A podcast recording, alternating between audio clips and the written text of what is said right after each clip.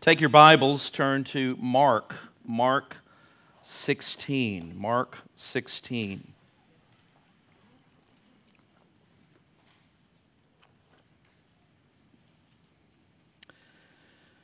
We're going to read it. Uh, if you have your own Bibles and you have a different version than the ESV that uh, I use, uh, may be a little different, but it gets to the same, the same place.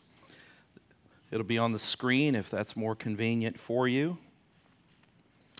Mark chapter 16, and I'm going to read verses 1 through 15. You follow as I read. When the Sabbath was past, Mary Magdalene, Mary, the mother of James and Salome, bought spices so that they might go and anoint him. And very early on the first day of the week, when the sun had risen, they went to the tomb.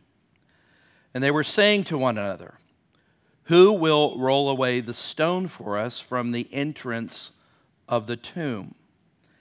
And looking back, they saw that the stone had been rolled back. It was very large. And entering the tomb, they saw a young man sitting on the right side, dressed in a white robe, and they were alarmed. And this young man said to them, Do not be alarmed.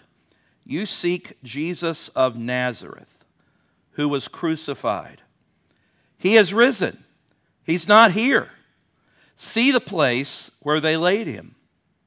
But go, tell his disciples and Peter that he is going before you to Galilee, and there you will see him, just as he told you.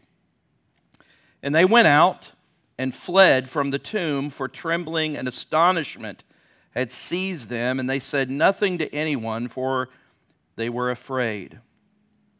Now, when he rose early on the first day of the week, talking about Christ, he appeared first to Mary Magdalene, from whom he had cast out seven demons she went and told those who had been with him as they mourned and wept.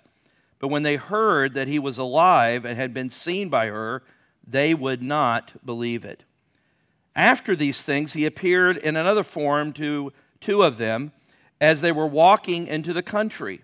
And they went back and told the rest, but they did not believe them. Afterward, verse 14, he appeared to the eleven themselves as they were reclining at table, and he rebuked them for their unbelief and hardness of heart because they had not believed those who saw him after he had risen. And he said to them, Go into all the world and proclaim the gospel to the whole creation. May God's blessing be on the reading of the word. Let's pray before we look further at Scripture this morning. Heavenly Father, we thank you for Christ this morning. We thank you for Jesus. We thank you for the risen Savior that, Lord, we worship today. We thank you for this wonderful truth that by it is the very heart, Lord, of our faith. And so I pray that today you will encourage us through your word. You will strengthen us, God. Lord, for those who are here today that need, God, a special uh, touch from you, God, a special sense of God, that assurance that God, that your love is real to them. Holy Spirit, I pray that that would be done today. Lord, let your word have its way. Give us ears to hear and feet to obey. And we pray this in Jesus' name, and amen and amen. Contrary to what maybe some might think, Easter has nothing to do with bunnies, rabbits, dying eggs, spring flowers, baby chicks, and whatever else. Um, the New Testament testifies that three days after being crucified under Pontius Pilate, Jesus Christ was buried in a tomb, and on that third day, Jesus rose from the dead bodily, physically during his earthly ministry. He said many times in the New Testament that this would take place. In fact, the scripture we read, uh, he rebuked them for not believing what he had told them in advance. He fulfilled this prediction on the first day of the week, after the third day after his death, when he rose and walked out of that tomb. And it's important to just remind ourselves a few things before we uh, look at Mark in just a moment. But it's important to every year, perhaps I take a little time to do this, to reiterate that when we talk about Jesus rising from the dead, it wasn't that Jesus just rose by mere spirit. Jesus physically, bodily rose and walked out of the tr- tomb. His resurrection was not just a intense figment of the apostles' imagination and a desire to see something that didn't have a reality, or as some who deny the supernaturalness of Scripture, that he has risen in our hearts. It really doesn't matter if he physically rose from the dead, he is alive in our hearts. There's been an existential experience of this resurrected Jesus, and whether it's literal doesn't make any difference. Jesus rose from the dead, body and soul, and this, according to the New Testament record, is verifiable. Eyewitnesses that authenticate the reality of this. And uh, don't take time to do it, but in today's bulletin, you see a short little article by Lee Strobel uh, about some of those evidences that led to his uh, conversion, a former atheist who worked for the Chicago Tribune, and how he went about to investigate the resurrection because his wife came to faith in Christ and he didn't want that this religion stuff of his wife to mess up this marriage they had. So he went and he sought to investigate this resurrection of jesus and only to find that as a reporter uh, that the facts and the information was overwhelming and he himself became a believer. If jesus had not been raised from the dead if this had never taken place, uh, then certainly it would have been in the interests of those who were enemies of the church early on the Pharisees, the Sadducees, the religious leaders, the Romans, who all of them conspired to put him on the cross and crucify him. It would have certainly been in their interest that if Jesus had not risen from the dead, you know, this movement, this Christian movement, could have been snuffed out really quickly by doing one thing producing the corpse, producing the body. But nobody has yet to produce a body. The New Testament books all acknowledge the historical validity of the resurrection. They all agree, the historical, the, the Gospels, all are in agreement uh, there may be some variation of details, but on the details that Jesus rose on the first day of the week, that one or more angels was present at the empty tomb, that the women were the first to hear about the resurrection. Now, just stop and think with me about that. Now, that may not be significant to you, but in first century culture, a woman's opinion in a legal setting at least, and especially in the culture, was uh, very, very low. So if this was going to be some concocted, massive scheme by these 11 disciples, they would not have used women as the first eyewitnesses because women in that culture at that time did not have any credibility. But yet, who are the first eyewitnesses and proclaimers of the resurrection but these women? Which again, the point is, is that this was not some concocted scheme. In fact, as we read it, all of the, the, the, disciples, even those who witnessed the empty tomb, they did not believe it. It wasn't like something they had such an intense belief in and they were going to massage and orchestrate circumstances to make it look like something that didn't take place. In fact, the resurrection happened against what they were, own, they were, they were predisposed to think and to believe. They didn't have any intention of believe it, believing this resurrection. So it doesn't make sense that this was some massive hoax by the disciples, let alone the fact that all 12 of these disciples, apostles, and those who were eyewitnesses all died as martyrs, were killed because they would not recant. You know, people will believe something that they think is true but is not, but it goes against human reasoning that people would die for something that they know is not true, right? It just doesn't make sense. No recantation. The Bible tells us in 1 Corinthians 15, when Paul was recounting the resurrection, that one of uh, Jesus' appearances, that he appeared to over 500 people at the same time. Some have said, well, this resurrection that going back to their intense desire to see the risen Jesus, they, they hallucinated. Well, you might have a hallucination, but, but 500 people do not have a synchronized hallucination at the same time.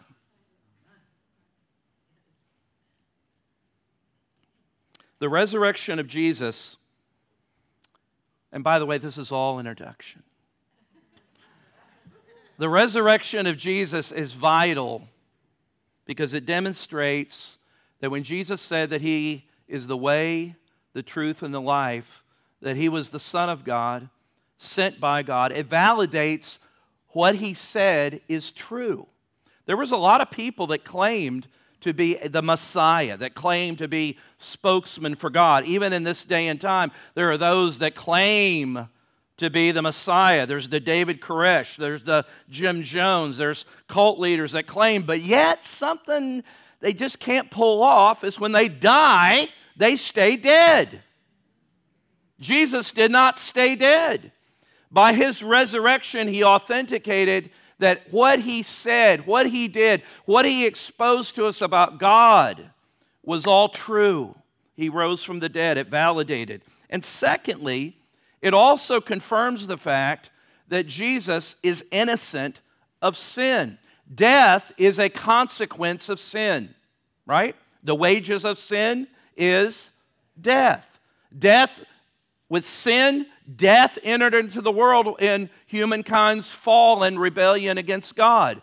So the fact that Jesus rose from the dead reminds us that he was born without sin. He was the spotless Lamb of God, that picture of that Old Testament sacrifice as the Lamb of God who atoned for our sins. Only a sinless Savior could atone for our sins. The resurrection authenticates that Jesus was without sin because he is alive. And finally, the resurrection proves, in light of this, that the Father accepted the atonement of Christ as the penalty, as the payment for our sin. God accepted his death as the true and complete atonement for our sin by bringing Jesus back to life on the third day. He was raised for our justification. Paul said that without a literal resurrection,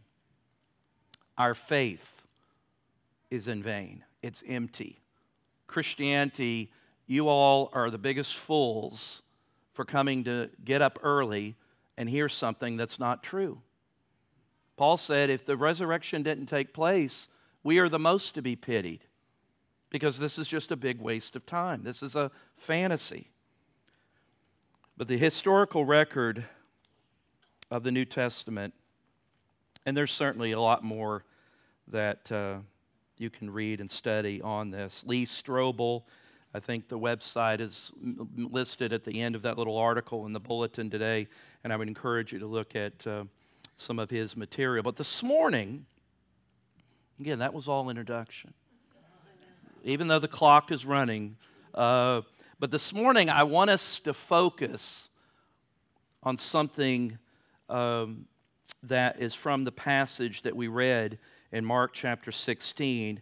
And I want us to focus on two words, two words in Mark 16 7. Mark 16 7 from the text. We read it from the beginning.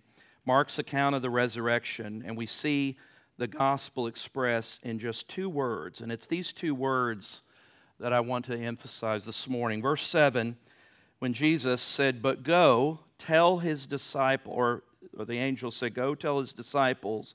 And here's the two words, and Peter. And Peter. It's interesting that the message the disciples were to disseminate was not go, I want you to go bang on Pilate's door. I want you to find Herod. I want you to find all the enemies and tell them what massive fools they are that Jesus was, is resurrected from the dead. He didn't tell them that. Instead, the intent, the first, the first mission, if you will, was a mission of grace and affection and forgiveness. And especially when he said, Tell the disciples, and hey, and Peter. Why is that significant? Well, if you know just a little bit of the story, you know that Peter experienced massive failure and meltdown at the arrest, trial, crucifixion of Christ. Bible tells us that he denied Jesus not once, not twice, but he denied him three times. Now, why is three? If you read your Bible, you'll see that three is a very significant number. Three is we have the Father, Son, Holy Spirit. Three is a number in, in the way the Bible uses numbers. Three is a number of completeness and thoroughness. So the emphasis that he denied Jesus three times was mean that he thoroughly and completely denied Jesus. It wasn't just a little avoidance of a uh, conversation, but that he completely and thoroughly denied, apostated himself, if you will, from ever knowing Jesus. No small crime, right? And it's interesting because Peter, at one time in John 13, bragged to Jesus when he said, I will lay my life down for you, Jesus.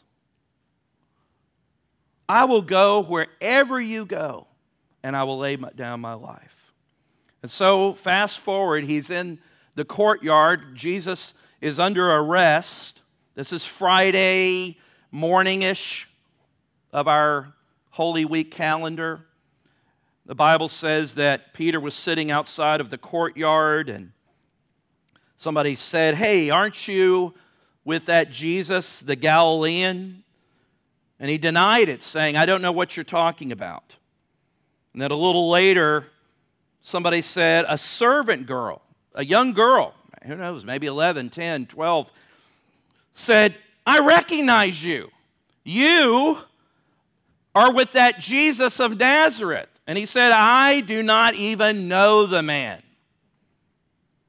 And then, thirdly, some bystanders came up and said to Peter, We know, we know for a fact that you're one of his followers. And they said, Certainly you're one of them. Your accent betrays you, according to Matthew. And listen to what Peter did. This is the thoroughness of that third denial. He said, He began when they said, We know that you're a follower of Jesus. He said, and it began, he began to invoke a curse on himself and to swear, and said, I do not know the man.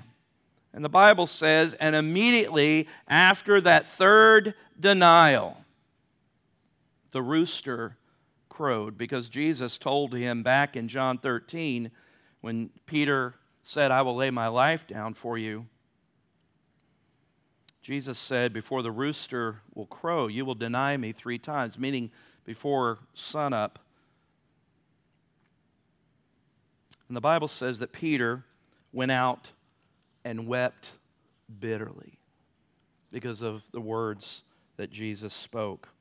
But Mark 16, 7, two words, and I think if we just let their significance sink in a little bit, the fact that Jesus gave this special assignment message um, to go and tell, and don't forget to make sure that you single out Peter. I don't know, it doesn't say, but maybe the disciples uh, who had heard what Peter did, maybe they had already began to say, well, he's gone. He's not one of us. He's, he's denied Jesus. And they because they were already in panic. Remember, the rest, I mean, this is where you got to give Peter a little credit. He's in the, uh, he, he's in the outside the courtyard to where this trial and flogging and beating is taking place to Jesus.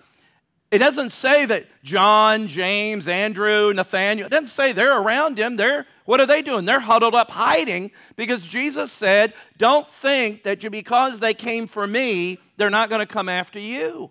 They know what their fate is. But Peter, give him a little credit, he's right in the thick of it, right? But I think he's singled out, not necessarily because he's the leader of the disciples, and he is probably the spokesman, leader. But I think Jesus is wanting to give that reassurance to Peter that even though you failed, you're still one of mine. Isn't that a great? That's, that's the gospel, guys.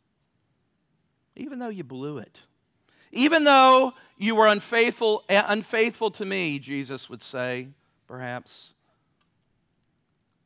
I remain faithful to you.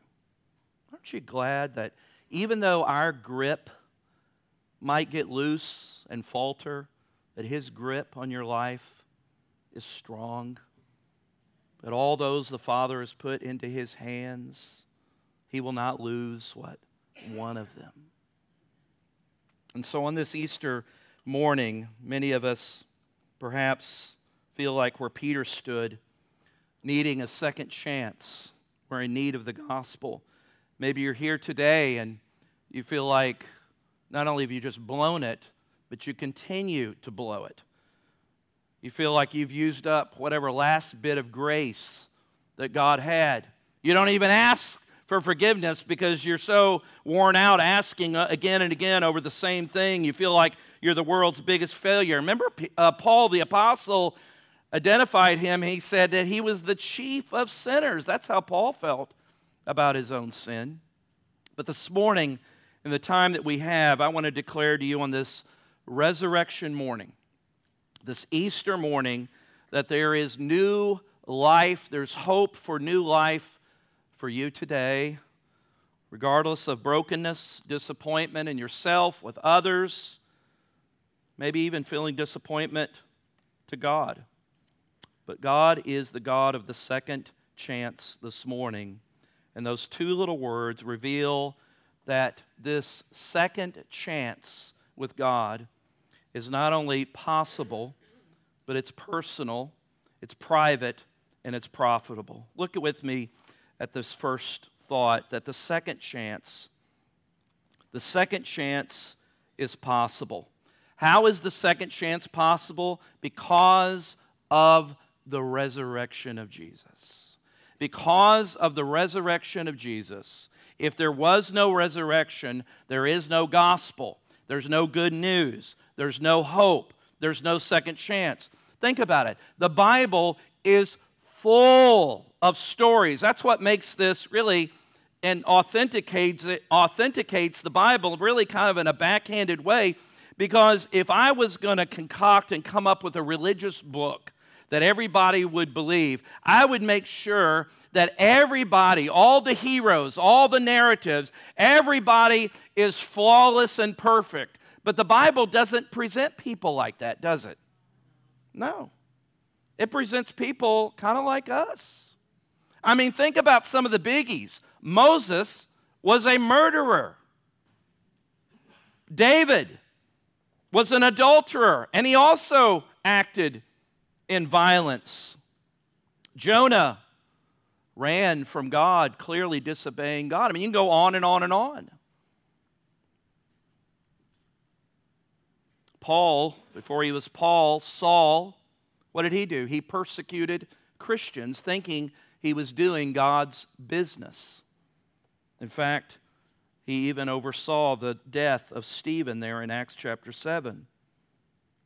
But there's something important that we, when we read that account, or actually when I reminded you of the account when Peter remembered after that third denial, it says that Peter wept bitterly. That's a, that's a response of repentance. So the second chance is possible, but it's not automatic. There must be a sense of repentance before God that I have sinned before you. You see, there is no second chance for Judas, the rich young ruler, Pontius Pilate. Why? Why did they miss their second chance? Because they never sought forgiveness from the Lord. So it's not automatic, but it is possible that the Lord Jesus stands to forgive us. And so the second chance is for men and women like Peter who have recognized their sin, repented over their sin, grieved over their sin. You know, talking about Judas. Remember what Judas did? I mean, Judas, in much the same way, betrayed Jesus, did he not? And when he was overwhelmed by the guilt, what did he do? He went, the Bible says that he went and committed suicide. He hung himself. You see, atone, you see here's, the, here's the problem Judas's atoning and giving his own life does nothing for your sin.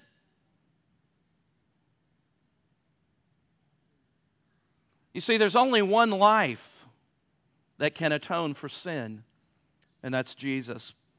The Bible says in 2 Corinthians 5:21, "For our sake he made him, God made him to be sin, who knew no sin, so that in him, in Christ, we might become the righteousness of God."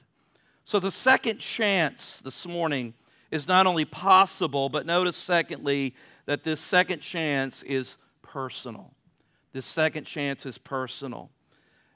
You know, Peter in Matthew 16, 18 was given a new name, in essence, by Jesus. Remember Matthew 16, that's the passage where Jesus is asking the question, Who do men say that I am? And Jesus, uh, Peter, you know, hit the ball out of the park, you know, when he said, You are the Christ, the Son of the living God. And, and uh, in verse 18, Jesus says, And I tell you, you are Peter, and on this rock I will build my church, and the gates of hell shall not prevail against it. Jesus was not naming Peter to be the Pope. Okay, just make sure you don't fall into that mistake. It's really a play of two words because in the Greek, Peter and rock are similar, but they're different words. Peter means stone, rock, Petra, is a boulder, a rock.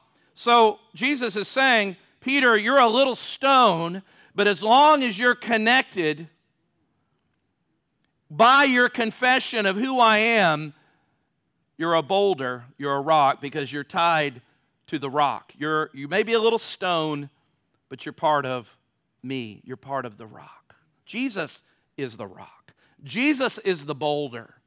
And so he's given this name, and it's interesting because when you think of a, a rock, you think of stability.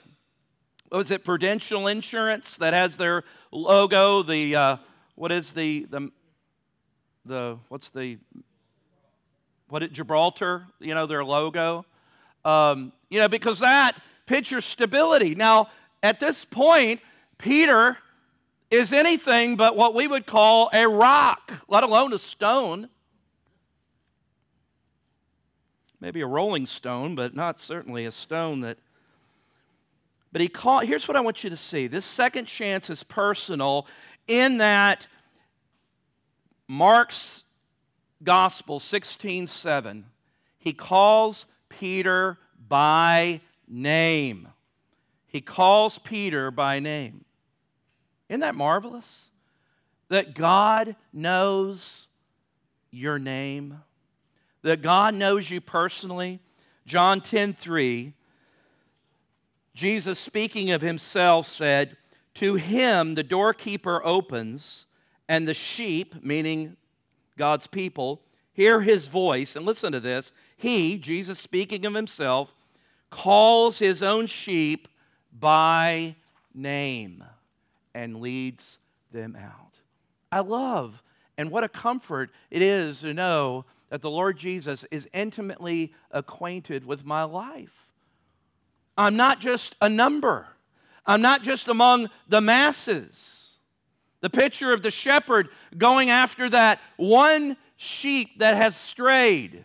He knows us by name. He called out Peter personally. The God of the second chance. Psalm 139 reminds us of the intimacy and the acquaintance that God has with us because He made us. Psalm 139, verse 1, the psalmist writes, O Lord, you have examined my heart and know everything about me. You know when I sit down or stand up. You know my thoughts, even when I'm far away. You see me when I travel and when I rest at home. You know everything I do. You know what I am doing. You know what I'm going to say, even before I say it, Lord. Verse 13 You made all the delicate inner parts of my body and knit me together in my mother's womb. You watched me in this womb as I was being formed in utter seclusion, as I was woven together in the dark of the womb. You saw me before I was born. Every day of my life was recorded in your book. Every moment was laid out before a single day had passed. And the psalmist says, How precious are your thoughts about me, O God? He has great thoughts about God, but he's amazed that God has such wonderful thoughts about him. God of the second chance is personal. Jesus would remind us that God is so intimately knowledgeable of our lives that he speaks about knowing the very hairs on our head. In fact, there's not a detail of his creation that he doesn't know about. Even, he says in Matthew chapter 10, he said, even when a sparrow falls to the ground, God knows about it. So, how much more? And that's the point of Jesus in Matthew 10. If God has such care over creation, how much more valuable are you to your Creator? Lamentations 3, Jeremiah writes, The steadfast of the Lord never ceases, His mercies never come to an end. They are new every morning. Great is your faithfulness. Listen, my friend, you may have emptied the ATM of grace at 11:59, but here's good news: at 12 o'clock midnight, brand new load of mercies were deposited into your spiritual Bank of America or whatever it is account. All right. Your mercies are new every morning. You think you've exhausted the mercy of God? You can't exhaust the mercy of God. The second chance is not only possible, personal, but thirdly, the second chance is private. In 1 Corinthians 15, this is Paul's account of the resurrection. He begins in verse 1, really the gospel, when he says, Now I remind you, brothers, of the gospel that I preached to you, which you received, and which you stand, and by which you are being saved, if you hold fast to the word I preached to you, unless you believed in vain. For I delivered to you as of first importance. He said, The gospel is first importance. What I also received, that Christ died for our sins in accordance with the scriptures, that he was buried, and that he was raised on the third day in accordance with the scriptures, and that he appeared to Cephas or Peter. Cephas is a, another name for Peter, and then to the twelve. Do you see that again? The second chance of Christ was personal. The resurrection, after the resurrection, one of the things that the Lord does is he meets with Peter that we don't know what took place there, but we see this tenderness is that the Lord appeared to Peter privately. Do you know anything about the private moments of the presence of God in your life? Even when you feel you're so down that you have to look up to see bottom?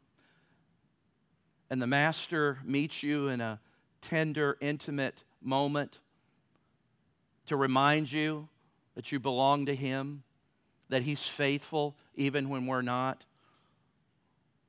Jesus said in Matthew 11, Come to me, all who labor and are heavy laden, and I will give you rest. Take my yoke upon you and learn from me, for I am gentle and lowly in heart, and you will find rest for your souls. For my yoke is easy and my burden is light. The second chance is not only possible, personal, private, but last, the second chance is profitable. In John 21, I won't doesn't have it on the screen, so I'm going to paraphrase this for you. After, and there's multiple appearances of Christ, but in John 21 is one of my favorite because this is when the resurrected Jesus appeared to his disciples uh, on the shore of the Sea of Galilee. And in that moment, after this resurrection, they weren't sure what was happening. And many of them, and Peter, basically got tired of sitting around. And it says in John 21, verse 3, that he said, I am going to go fishing. Remember what Peter did for a living? He was a fisherman. I'm not going to just sit around and stare at you guys. I'm going to go fish, fishing. And they said, Well, we'll come too. And the Bible says that at dawn, Jesus was on the beach, on the shore, but his disciples couldn't see who it was from that distance. And Jesus called out to them in their boat out on the Sea of Galilee and said, Hey, fellows, have you caught any fish? Remember, they didn't really, they didn't know who it was. And they said, No. And then he said, Jesus, throw out your net on the right side of the boat and you'll get some. So they did. I'm reading from the New Living Translation. So they did. And the Bible says they couldn't haul in the net because there were so many fish in it. And it's interesting, in verse 7, at that very moment, guess who recognizes who that is? The Bible says, Then the disciple that Jesus loved said to Peter, It is the Lord. And when Simon Peter heard that it was the Lord, John actually recognized it, sorry. But when Simon Peter heard that it was the Lord, I love how he reacted. Now, not to be uh, too, uh, but basically, the man is stripped down pretty bad uh, because he's out on the sea fishing.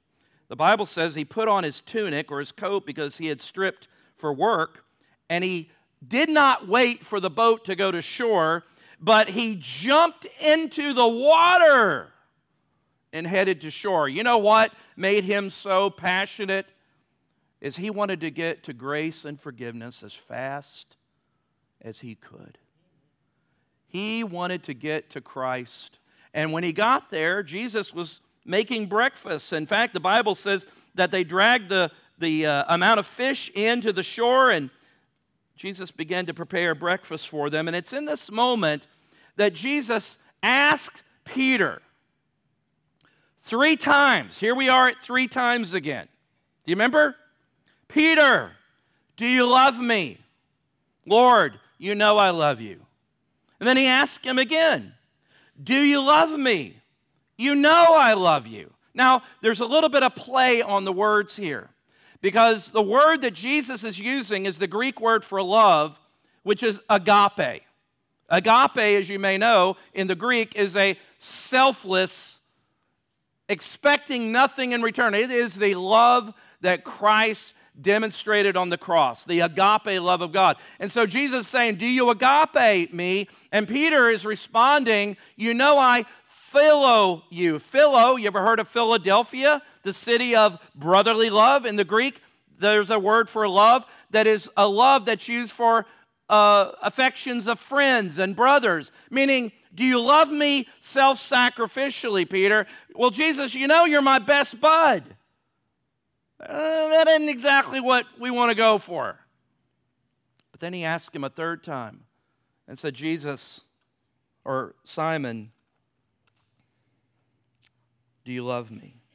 And finally, Peter just says, I don't know. You know all things. Now, why is that kind of interesting? Because there was a time in Peter's life he was very cocky and bold to say, Look, I love you more than these other guys. I'll go to my death to protect you, Jesus. Now, Peter's not so sure. He's not sure about his affection to Jesus. Don't misunderstand me. But he's a little hesitant. He's a little hesitant to speak so boldly. And he says, Jesus, you know everything. You know everything. And you know, it's interesting because it's at that moment Jesus tells Peter to go and feed my sheep. Peter, now you're at the place where you acknowledge, yes, I know everything. You can do nothing apart from me. You're not so, you're not so brash and bold and full of yourself. Now, now, now, I can do something with your life because you're totally dependent on me. Jesus, I don't even know my own heart. You know everything.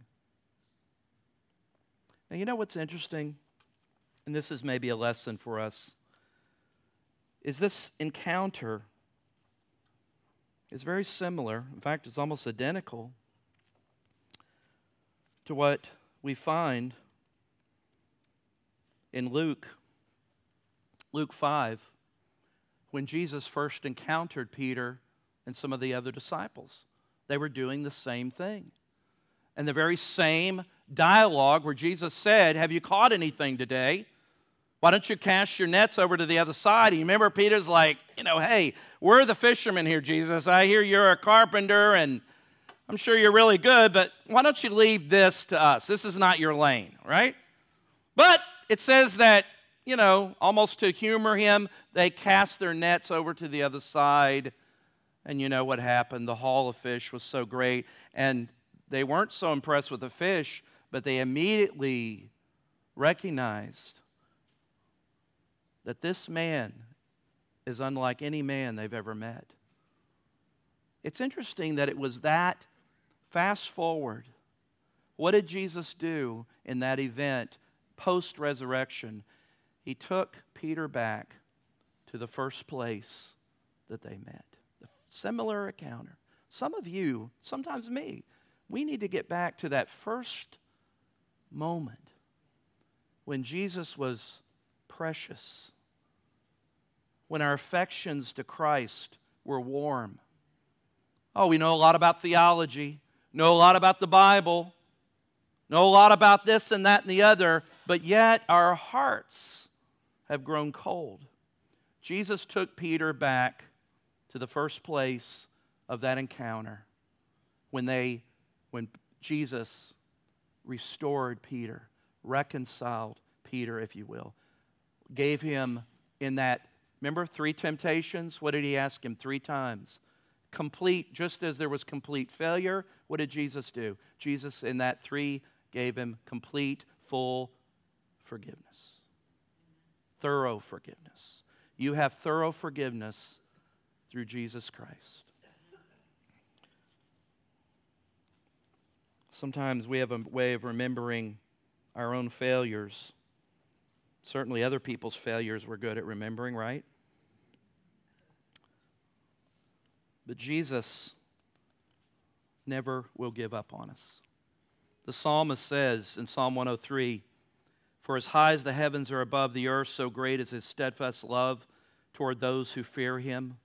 As far as the east is from the west, so far does he remove our transgressions from us. As a father shows compassion to his children, so the Lord shows compassion to those who fear him. Listen, he is the God of the second chance, and the third chance, and the fourth chance, and the fifth chance, and the 50th chance and the 800th chance. He's a God of grace, He's a God of mercy. The Bible says that we are all like sheep and have gone astray, But the Lord has laid the sins of us all upon Christ. He has bore our sins. And so you have to maybe ask the question Jesus asked his disciples back in Matthew 16 when Jesus asked his disciples, Who do men say that I am? What's the word on the street? But then he asked them very personally, Who do you say that I am? Now, I think I always think of C.S. Lewis, and I've shared this before. C.S. Lewis says, Look, your evaluation of Jesus comes down to three things Jesus is either a liar or a fraud, but we know he's not a liar or a fraud because we know that what he said came to pass and his words are true. But he might be a liar to you. And so you have to say, well, who do you say that I am? Or maybe he's a lunatic, just out of his mind. Well, I don't think that holds up biblically because you remember in John 3, Nicodemus, this man of the a Pharisee, part of the Sanhedrin, one of the higher ups of Israel, said to Jesus, I recognize that you come from God because nobody could do the miracles you do unless they're sent from God. So, lunatic doesn't work. So, what's the third option? The third option is Lord. He must be Lord. Is he your Lord? Who do you say that Jesus is? This morning, as we just close and prepare our hearts, I want you just to bow in a word of prayer and nobody, please move, walk around, just stay still for a moment.